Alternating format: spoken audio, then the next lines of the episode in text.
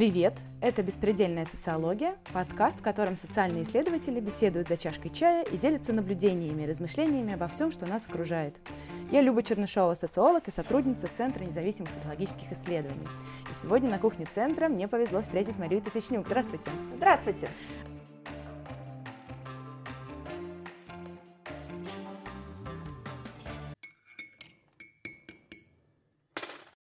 Мария руководит группой экологической социологии в ЦНС. И она постоянно в разъездах, собирает данные, преподает в университетах, ездит на конференции. Сегодня огромная удача, э, что ее удалось поймать в Петербурге.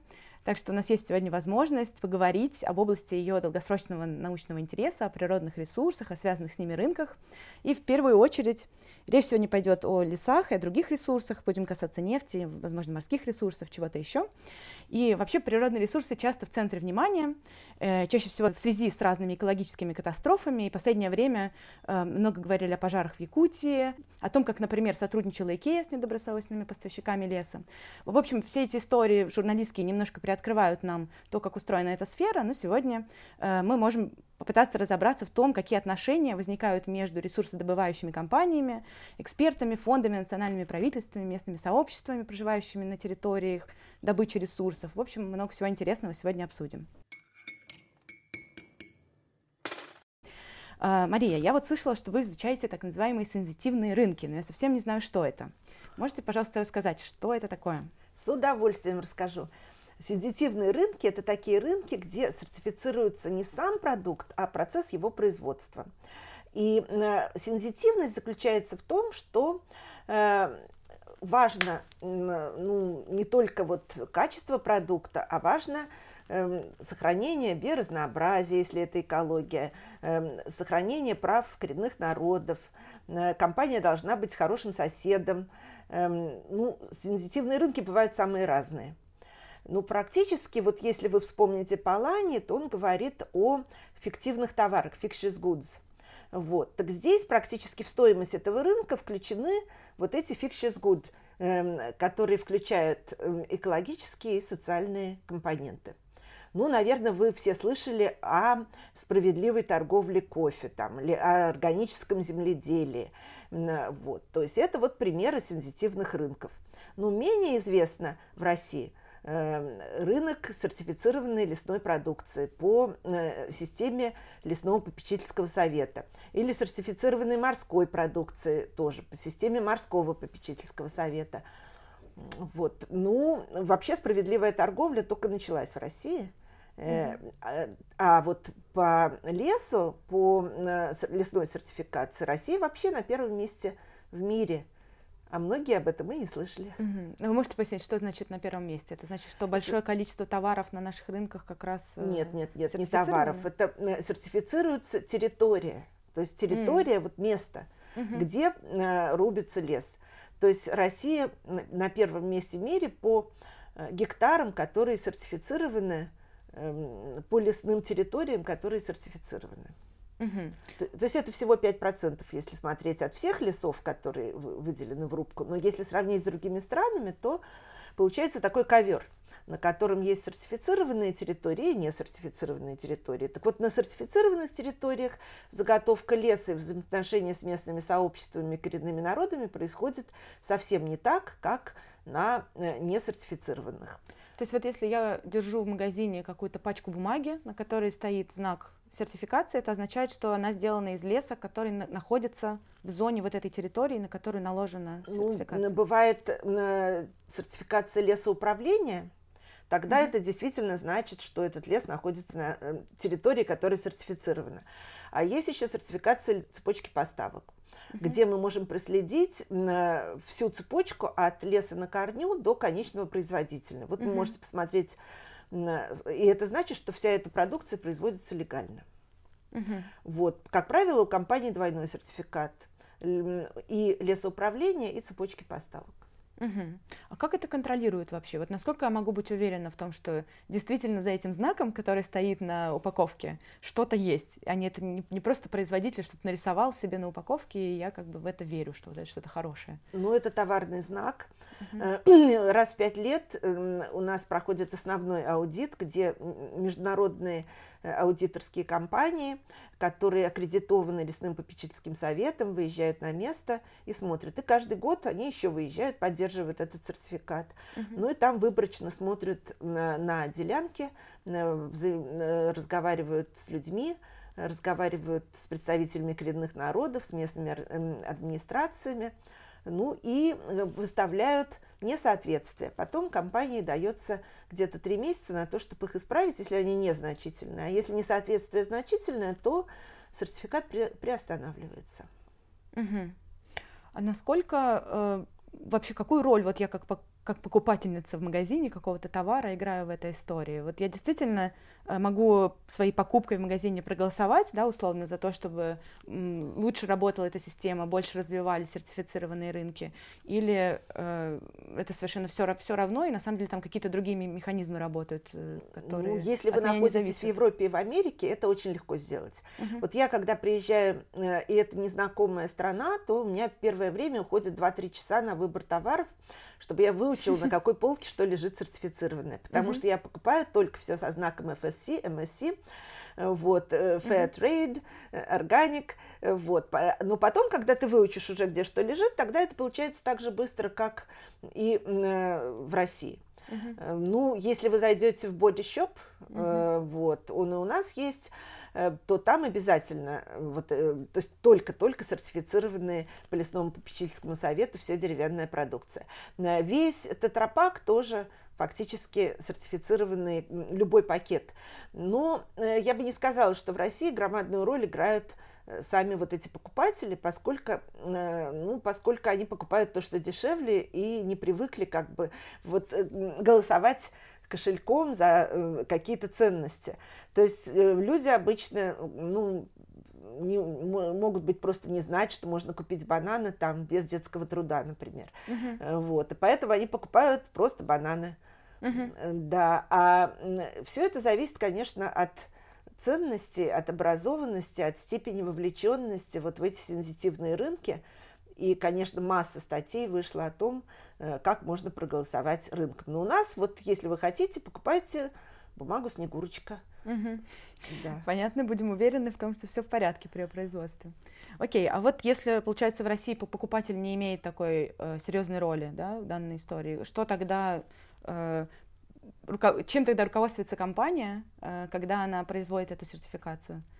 Ну, во-первых, в России магазины розничной торговли играют громаднейшую роль, потому что э, по всему миру они решают покупать только сертифицированное, ну и, соответственно, если их филиалы находятся в России, то там тоже будет только э, сертифицированное. Таким образом складывается э, внутренний рынок сертифицированной продукции, mm-hmm. и практически, если сертифицированы все цепочки поставок, и магазины берут только сертифицированное, mm-hmm. или, скажем, ЦБК берет только сертифицированный лес, то, соответственно, приходится компаниям сертифицироваться. А вообще драйвером основным, если мы говорим о лесе, то были Э, покупатели древесины в Англии.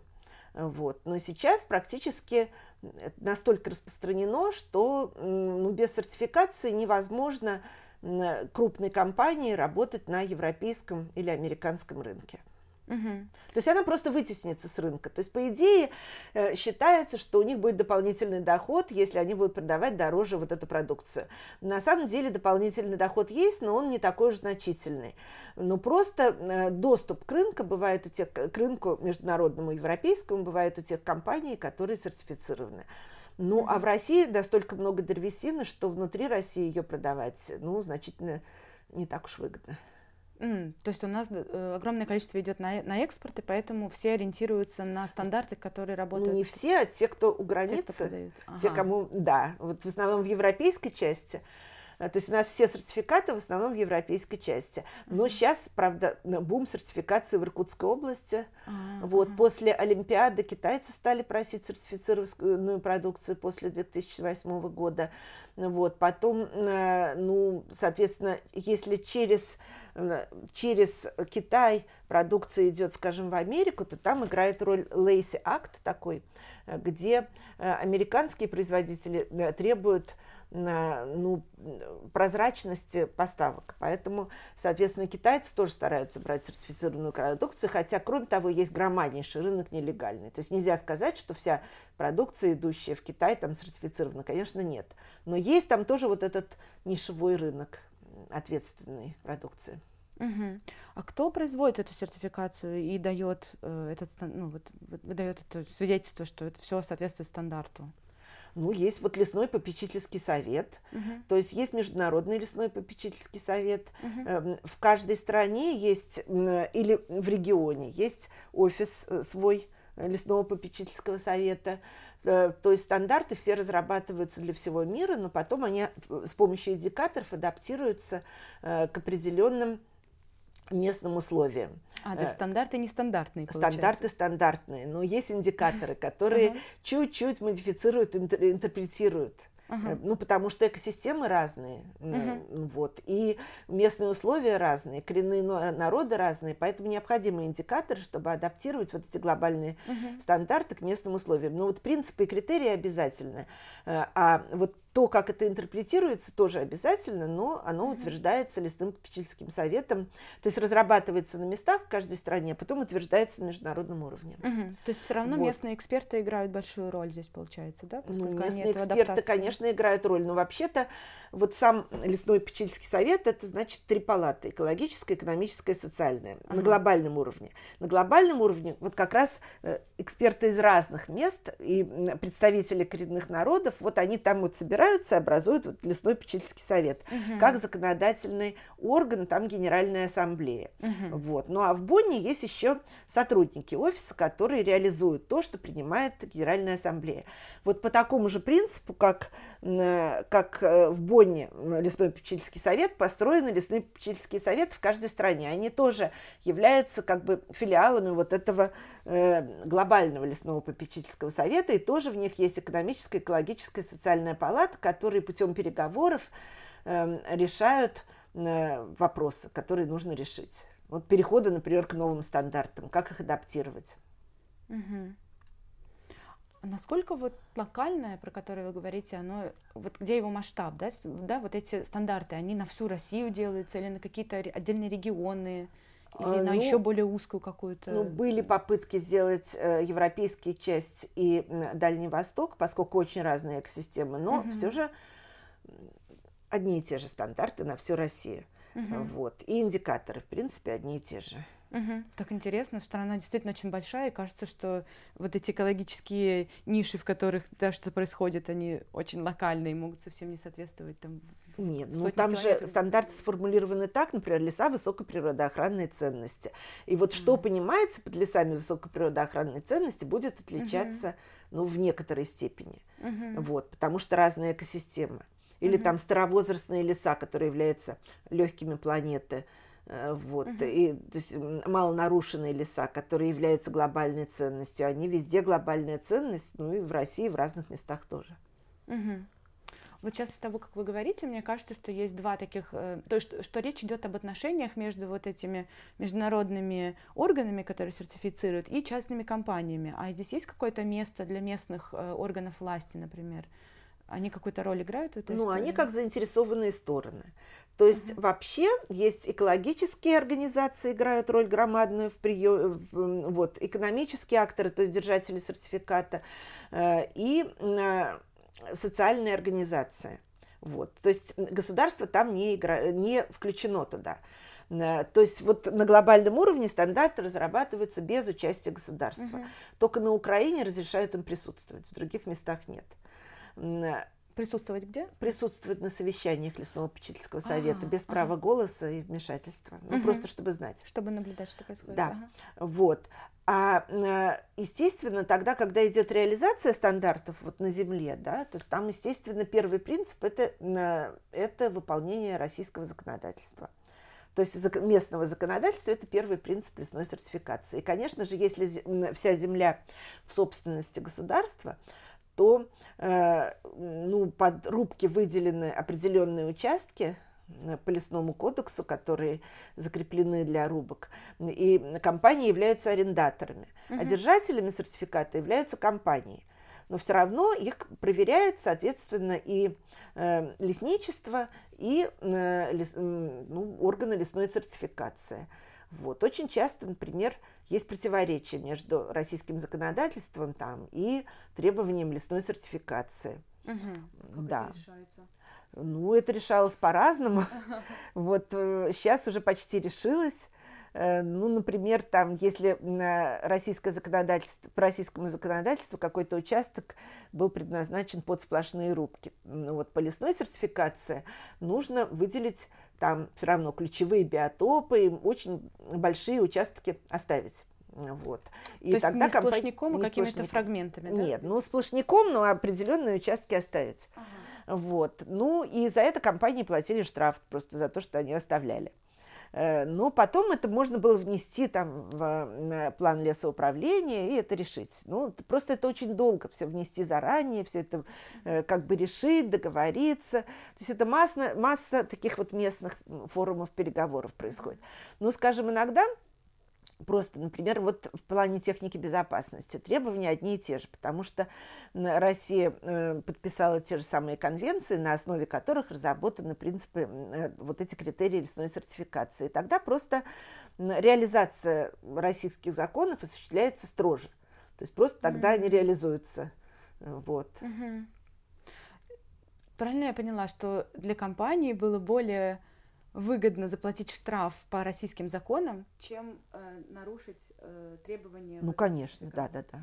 Ага, это тоже потому, потому что ее контрагенты заграничные компании, которые... Ну, не, они не заграничные компании, а это просто те же, ну, лесной попечительский совет складывается из всех экспертов. Это не что-то заграничное, это мы там тоже там, в этом лесном... Ага. И мы же тоже творцы этих стандартов.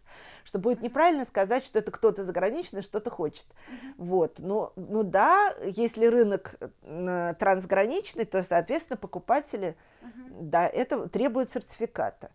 Вот. А э, стандарт, который мы же сами разрабатывали совместно с другими uh-huh. акторами, э, в, фактически вот в этом лесном попечительском совете, они потом становятся обязательными для компании, если компании добровольно включились в эту лесную сертификацию. Uh-huh. То есть сертификация добровольная.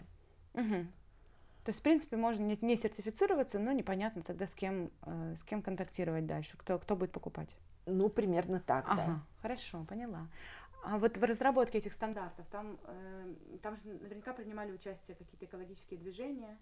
Ну, экологическая палата, конечно, это экологические организации. Вот. Ну, а на ранних этапах э, были потребительские бойкоты против тех компаний, которые нарушали э, мало, э, которые вырубали малонарушенные леса, особенно на Амазонке.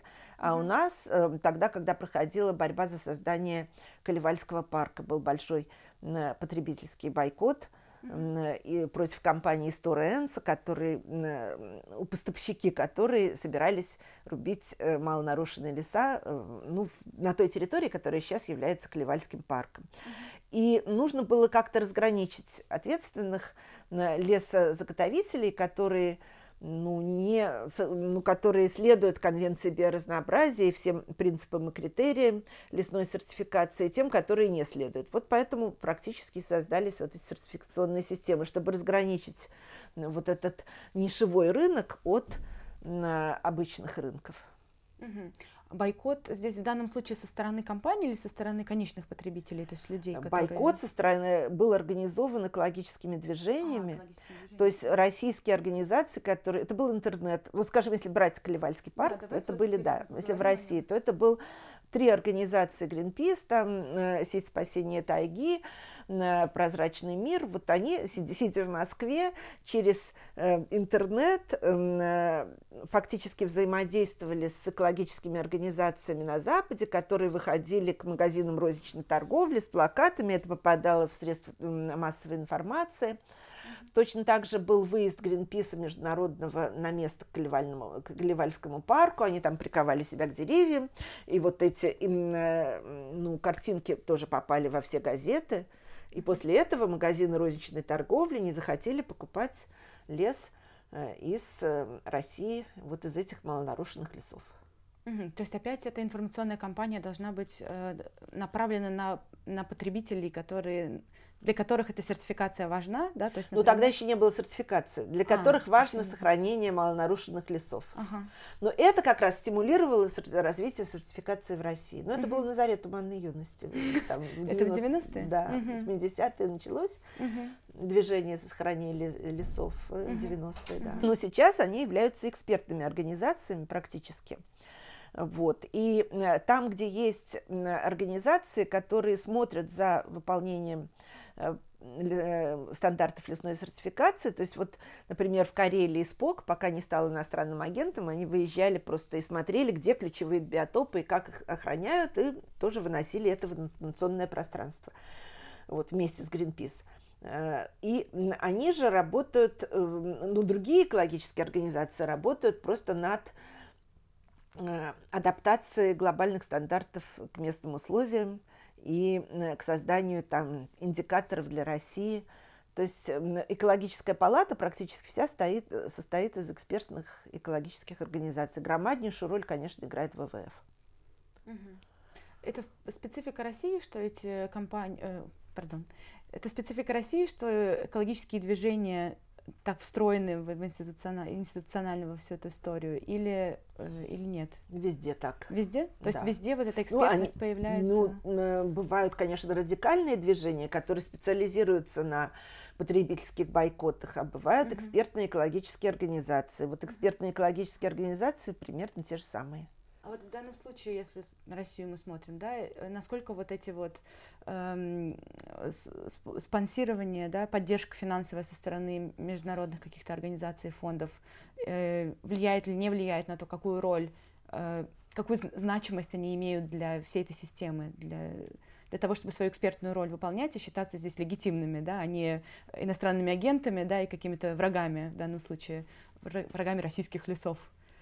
Но ну, ВВФ по-прежнему получает громаднейшее финансирование из-за рубежа угу. и функционирует практически так же, как всегда функционировал. И играет громадную роль в реализации лесной угу. сертификации и в экологической палате. Э, вот. Ну, те организации, которые экспертные, э, в общем-то, работают в качестве экспертов, помогая компаниям достичь их сертификации, потому что компаниям необходимо нанимать экологов для того, чтобы выделить вот эти ценные леса. Mm-hmm. То есть очень многие экологические организации сейчас работают с бизнесом вместе в подготовке эм, э, вот этих аудитов и лесной сертификации. Ну, э, некоторые организации, тогда, когда нужна экспертная деятельность, может поддерживать сам лесной попечительский совет, потому что, естественно, все держатели сертификата платят взносы, и они большие. Э, и эти взносы идут на разработки разных моделей, э, на, на там, проверку работы новых стандартов, на всякие инновационные проекты в лесу. Э, поэтому, в общем-то, финансирование сейчас э, в лесной отрасли может идти от самого ФСС, э, громаднейшее количество от самих компаний. Вот. Ну и ВВФ тоже самая обеспеченная компания, которая может спонсировать и другие. Вы несколько раз упоминали про коренные народы угу. и про то, что сертификация затрагивает эту тему. Расскажите, пожалуйста, что там с коренными народами происходит, какие у них есть способы влиять на то, что происходит с лесами, с теми территориями, где они живут и откуда забирают ресурсы? Ну, сейчас очень... То есть есть специальный принцип, э, который поддерживает, сертификации, который поддерживает коренные народы. Они имеют право э, выделять те места традиционного хозяйствования, которые им нужны эм, из рубок ну, например, там глухариные така там где-то, или э, то, что нужно для пастбища лениводов, или еще любые места, которые являются их традиционным промыслом.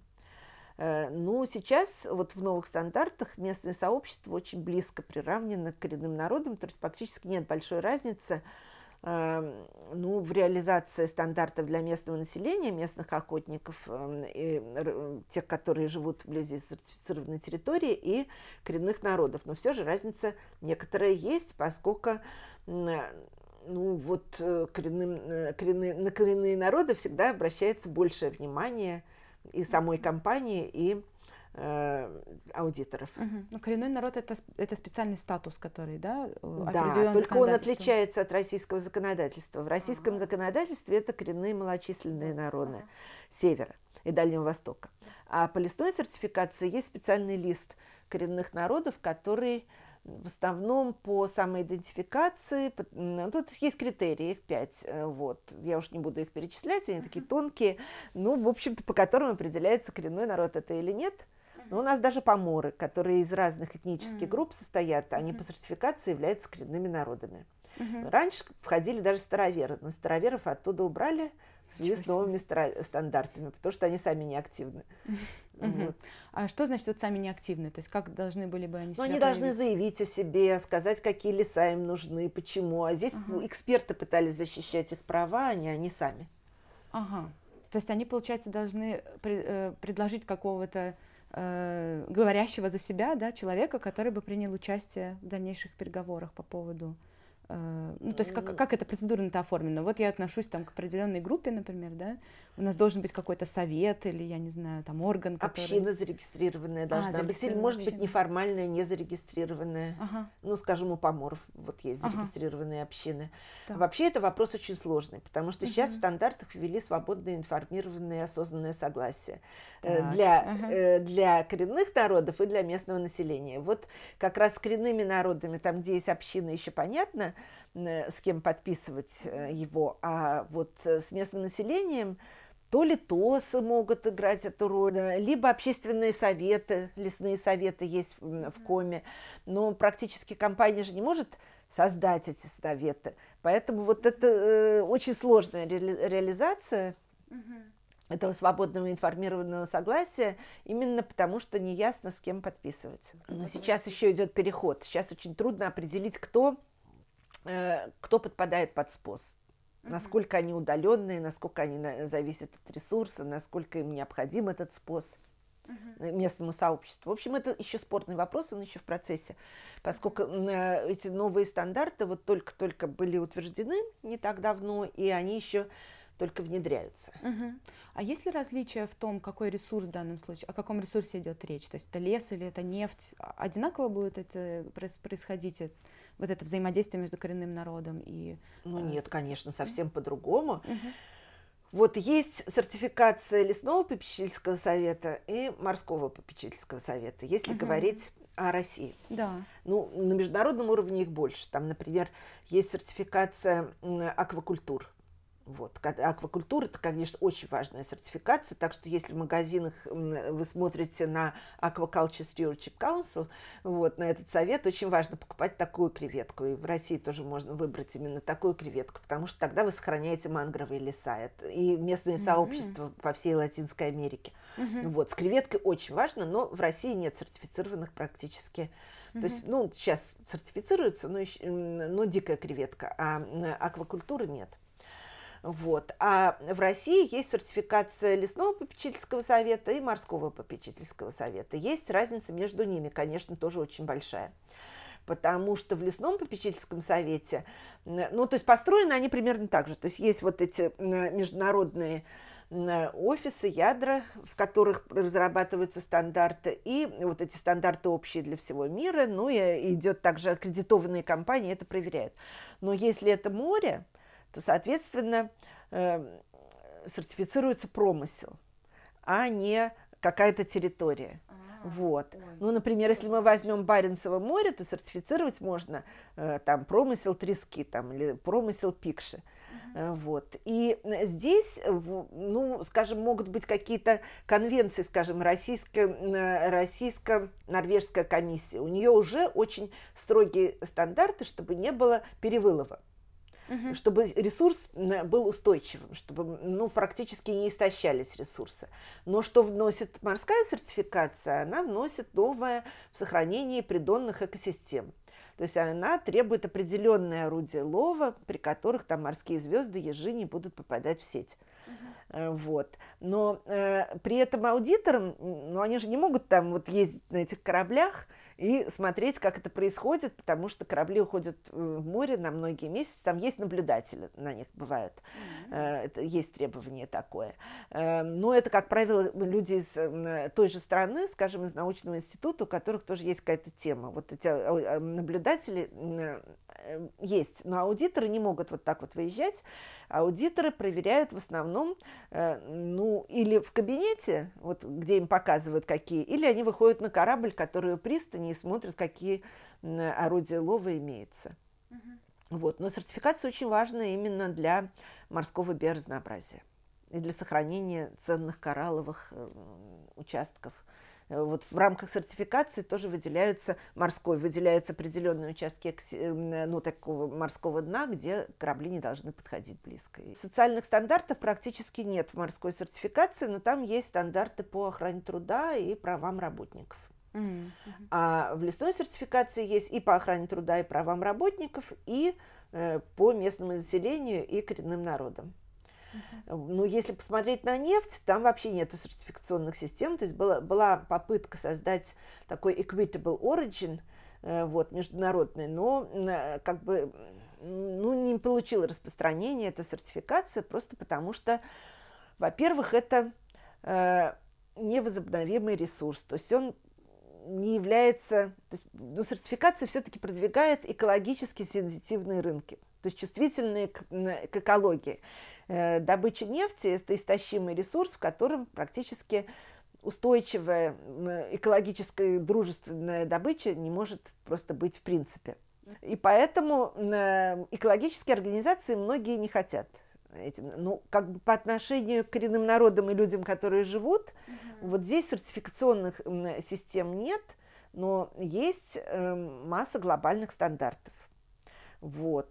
То есть здесь очень важно, ну, э, здесь в основном э, двигают этот рынок э, практически банки-инвесторы, потому что если это крупная компания, которой нужны, нужны, нужны инвестиции, то она обычно берет у каких-то банков. Вот Европейский банк реконструкции и развития, Международная финансовая корпорация, они все адаптируют эм, ну, э, рекомендации ООН по коренным народам, э, то есть и разрабатывают стандарты, которые ну, делают компанию практически дружественной местному населению и коренным народам и устанавливают практически эм, ну, такое вот распределение благ на, на местах в пользу местных сообществ и коренных народов. Угу. Вот. Но в России практически это международные иностранные компании, которые работают на Сахалине. Э, вот Сахалинская энергия э, брала такие займы и сейчас берет, поэтому следует стандартам. Либо э, компании, которые работают по всему миру, сами вот в своем офисе решают, что они будут следовать вот этим конвенциям и рекомендациям, как ExxonMobil, например. Или Иркутская нефтяная компания тоже брала займы. Ну а если мы берем наши российские, то они э, не нуждаются в займах, они могут у пенсионного фонда в России взять. А, вот, поэтому, соответственно, они не занимаются вот такой реализацией глобальных стандартов на местах. Но там совершенно другие взаимодействия. То есть тоже они, конечно, в распределении благ э, для, э, для людей на местах много вкладывают очень, э, но это идет по другим механизмам, по российским. Ну, это фактически неформальные правила оперирования ну, нефтяной компании. То есть у нас налоги нефтяные идут в федеральный бюджет, но э, в каждой области есть э, социально-экономические партнерства, которые заключает губернатор с компаниями, со всеми крупными. Вот. И дальше там по-разному. Иногда э, вот на уровне всего региона э, вот эти социально-экономические э, партнерства э, распределяют по местам. Иногда отдельные такие партнерские отношения заключаются с разными муниципалитетами и районами. Э, вот. Ну, ну, при этом, в общем-то, это тоже добровольные, по идее, но на самом деле обязательные. Вот когда, например, Баш нефть пришла в Ненецкий автономный округ и сказала, а мы платим налоги, мы не будем заключать такого соглашения. У них тут же отключили электричество, посла... то есть масса проверок пришло, и, так, и, им отключили просто все. И они не могли вообще начать работать достаточно долго, им пришлось, во-первых, платить все штрафы по полной, Угу. Ну, потому что у них нашли нарушения. Это же были не просто отключили, а, соответственно, за, отключили за нарушение, на которые обычно не смотрят. Им пришлось платить все штрафы, а потом заключать договоры. Угу. Вот. Э, тут же, э, значит, в Ненецком автономном округе есть прямые соглашения между предприятиями коренных народов и компанией. Вот. Но это о компенсации ущерба. Э, то есть, если компания изымает какие-то земли, на которых есть пастбища оленеводов, то она компенсирует ущерб, который высчитывается по определенной федеральной методике. Ну, и этих денег достаточно, чтобы построить, скажем, перерабатывающие предприятия. То есть они очень нужны оленеводам.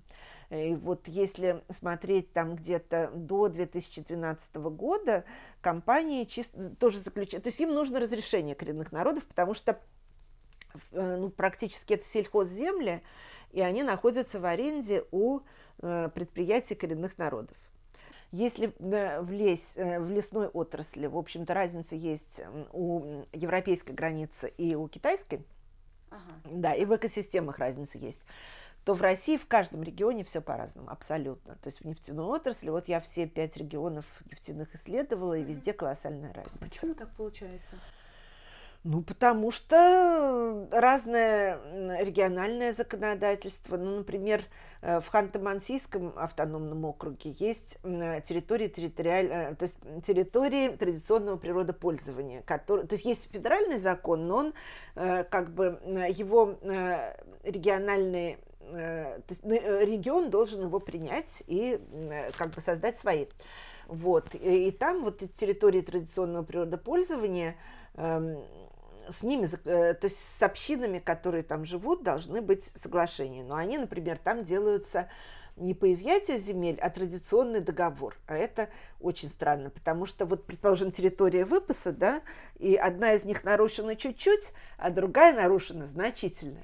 И э, а компенсация получается абсолютно одинаковая. То есть э, там один снегоход раз в 4 года и все э, борзыми щенками. То есть не деньгами, а именно товарами. По бартеру, в общем, да? Ну, типа того, да. Ну вот мне с некоторыми компаниями их заставляют за это платить НДС. А у них нету денег НДС, поэтому они отказываются вообще от, скажем, одежды.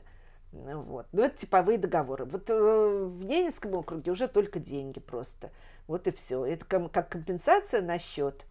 Если это какая-то далекая община Токмов, где вообще э, ну, туда только на вертолете долететь и только зимой по зимней куда ехать, то там ну, это идет через тоже прямой договор, но э, с одним лидером, который там договаривается о том, как какая сумма будет на каждый год. Угу. Вот чисто как бы без всяких подсчетов. Интересно, насколько неформально это все как-то устроено, мне Да, очень неформально, очень-очень. Хотела спросить вас еще о том, как вообще такие исследования делаются, да, как прийти к тем результатам, которые, о которых вы рассказываете, э, какие есть подходы вообще в исследованиях э, рынков, взаимодействия всех этих субъектов, о которых вы говорили. Ну, существует подходов, конечно, много, но я могу рассказать, как я сама это исследовала. То есть я сама начала исследовать лесную сертификацию э, ну, методом мультисайтной этнографии. Угу. То есть фактически я ездила, то есть входила во все рабочие группы на международном уровне, там э, на генеральные ассамблеи, на все, э, и ездила постоянно вот в то ядро, Э, лесного попечительского совета глобальное, где э, вот идет э, создание или модификация этих стандартов и разработка политик. Потом я участвовала во всех форумах переговоров, вот этих вот лесной, лесного попечительского совета в генеральных ассамблеях, в России в, Совете директоров ФСС, потом аудитором в аудиторских фирмах и плюс по грантам Евросоюза помощь на местах – Э, в э, лесных сообществах, чтобы объяснить людям их права. Вот. И таким образом через разные системы финансирования, через разные подходы я как бы воссоздавала, как работает вся эта система, и через, э, вот как бы, как бы снизу создалась моя теория э, э, сетей организующих То есть по ней я различаю там транснациональные пространства, вот где разрабатываются э, как раз вот эти глобальные стандарты, э, которые ориентированы не на какую-то определенную страну, а на весь мир, но на какие-то ниши, где их примут. Э, вот. Плюс формы переговоров на разных-разных уровнях и места применения, где вот эти стандарты переходят в конкретные практики на местах. Вот. Э, ну и вот эта сеть, организующая э, управление, Governance Generating Network, стала моей основной теоретической линзой, которая легко применяется абсолютно ко всем э, сертификациям, к любой из них, потому что всегда есть ядра глобального дизайна, вот где разрабатываются стандарты, всегда есть места применения, всегда идет масса переговоров, которые не по уровням, скажем, от локального глобального, а могут быть глобально-локальными, минуя национальное, и в разных совершенно комбинациях. Uh-huh, uh-huh. Вот, и через эту линзу как раз очень удобно рассмотреть, как реализуется сертификация в конкретном конкретных компаниях в раз, или в конкретных странах, или э, проводить сравнительные исследования. Вот я таким образом сейчас исследую морскую сертификацию. Вот. Но кроме того, конечно, я свою социальную теорию пытаюсь адаптировать и к нефтяной отрасли, потому что там ядрами глобального дизайна являются как и сами компании, так и э, вот, банки, инвесторы, то есть их много разных ядер, а места применения – это как раз те места, где вот происходит разработка ресурса, его транспортировка, и где оказывается влияние на местных жителей и коренные народы. И форумы там другие. Но в, неф... Э, в нефтяной отрасли очень большую роль играет государство. То есть там, э, поскольку у нас, например, в России те же самые там э, госкорпорации, нефтяные все, э, и там, где они даже и не госкорпорации, э, то есть там, где работает иностранная фирма, вмешательство государства очень-очень мощное, поскольку это стратегический ресурс, поэтому, соответственно, теория работает немножко по-другому. Вот я ее адаптировала, теперь уже несколько статей адаптировала, написала по нефтяной отрасли, используя эту же теорию Governance Generating Networks. Uh-huh. Ну, интересно смотреть, как вот эти ядра глобального дизайна взаимодействуют друг с другом, скажем, на одной территории, как они конкурируют. Например, если мы возьмем лесную сертификацию э, лесного попечительского совета, вот этот FSC, есть еще другие, например, PFC, Program of Endorsement of Forest Certification, есть еще национальные.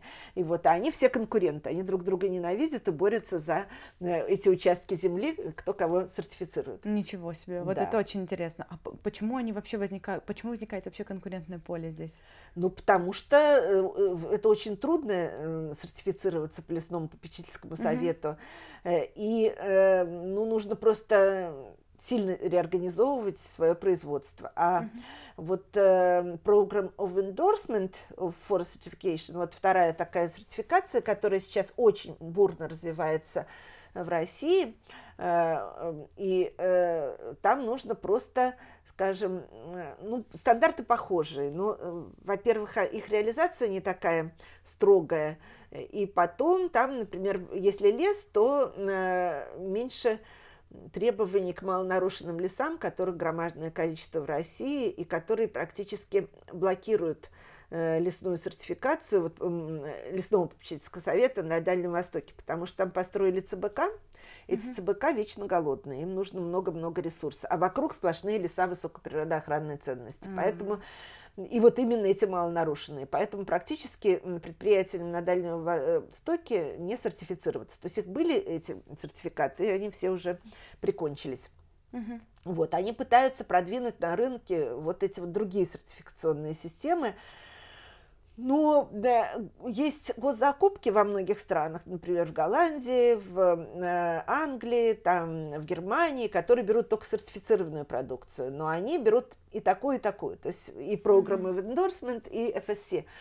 Вот. Но э, они как бы смотрят, что если э, национальное законодательство реализуется хорошо, то у тех стран они берут PFC, mm-hmm. а если оно не очень хорошо, то нет. И вот в России они на рын- рынок плохо работает. Поэтому многие компании держат оба сертификата. Если один берут, то будет другой. Но это как uh-huh. два билета. Один опоздал, Да-да. другой останется. Как два билета на поезд. Очень смешно. Вот. Э, но э, они надеются, что они выстроят рынок.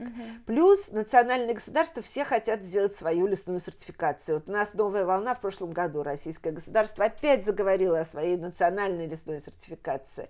Ну и очень мало вероятность, что она завоюет рынок. Поэтому угу. компании практически, ну, все крупные холдинги все-таки держат FSC-сертификат. Э, угу. А есть какая-то здесь э, серая зона, в которой работают, например, какие-то специалисты, которые помогают пройти сертификацию легко и нелегально? Но у нас бывает так, что, например, э, мало времени на аудит, да, Ага. Вот. Бывает так, что в аудиторская компания и очень громадный отчет. Вот, а бывает ага. так, что они в офисе долго сидят, там мало выезжают. Или они, например, не ездят в места отдаленные, которые вот рядом с арендой, а едут в районные центры. То есть вот такие ага. сплошь и рядом. И э, такого вот то есть это не такой уж типичный гринвошинг, а это слабые сертификаты, где, например, э, не провели общественные слушания и консультации с отдаленными деревнями там, mm-hmm. или даже не выявили все сообщества, которые на аренде, потому что если мы посмотрим технологическую карту, там окажется очень мало населенных пунктов, только крупные. А как раз страдают те, которые далеко-далеко, или те, которые вообще закрыты как населенные пункты официально. Но там mm-hmm. живут бабушки и дедушки, которые собирают грибы, предположим. Mm-hmm. А грибы то тоже, то есть места сбора грибов и ягод тоже выделяются э, как места социальной э, ценности. Также родники, то есть масса всяких э, социальных мест выделяется, даже если кружок там рисует там вот в данном месте, это тоже должно выделяться из рубок. Вот, поэтому э, есть сертификаты, в которых вот это слабо выполнено и не замечено аудиторами, или они где-то посмотрели там сквозь пальцы. Или, скажем, аудиторская компания там не включает социального эксперта, и он просто ну, поговорил там в районной администрации, там попросил районную администрацию собрать заинтересованные стороны. Они там пригласили каких-то не тех. Ага. Вот. Они, например, не знают, что надо там э, разговаривать в основном там с учителями биологии, которые могут знать там о гнездах хищных птиц uh или там с местными краеведами. Они могут не выявить этих местных краеведов. То есть масса всяких таких вещей, которые э, ослабляют реализацию сертификата. uh Вот uh в Сибири мало экспертов вообще, поэтому э, ну, трудно это все проконтролировать. То есть там, где мной активные жители местные, там, где они хорошо знают свои права, и там, где есть социальные активные люди в деревнях, особенно в домах культуры, в школах бывают, Э, краеведы местные, местные музеи. Вот там, где эти, этот актив мобилизован, там реализация гораздо лучше проходит, чем в других местах. Очень интересно, спасибо вам большое. Мне кажется, мы классно поговорили, и у меня открылся какой-то новый мир того, что стоит за товарами в магазине, которые я покупаю, за знаками, которые я не замечаю часто да, на этих упаковках. Э, очень интересно. Мы допиваем чай, идем продолжать работу. Э, с вами были Мария Тысячнюк и Люба Чернышова в подкасте «Беспредельная социология». Слушайте нас на всех доступных платформах. На Яндекс Музыке, Castbox, iTunes. Ставьте нам оценки, оставляйте комментарии и подписывайтесь на наш канал в Телеграме. Все ссылки есть в описании выпуска. В следующий раз мы снова встретимся на кухне Центра независимых социологических исследований. Благодарим за поддержку подкаста Фонд Вёля. А еще мы просто обязаны вам сообщить, что по решению Минюста РФ ЦНС включен в реестр некоммерческих организаций, выполняющих функции иностранного агента. Ужас. До встречи!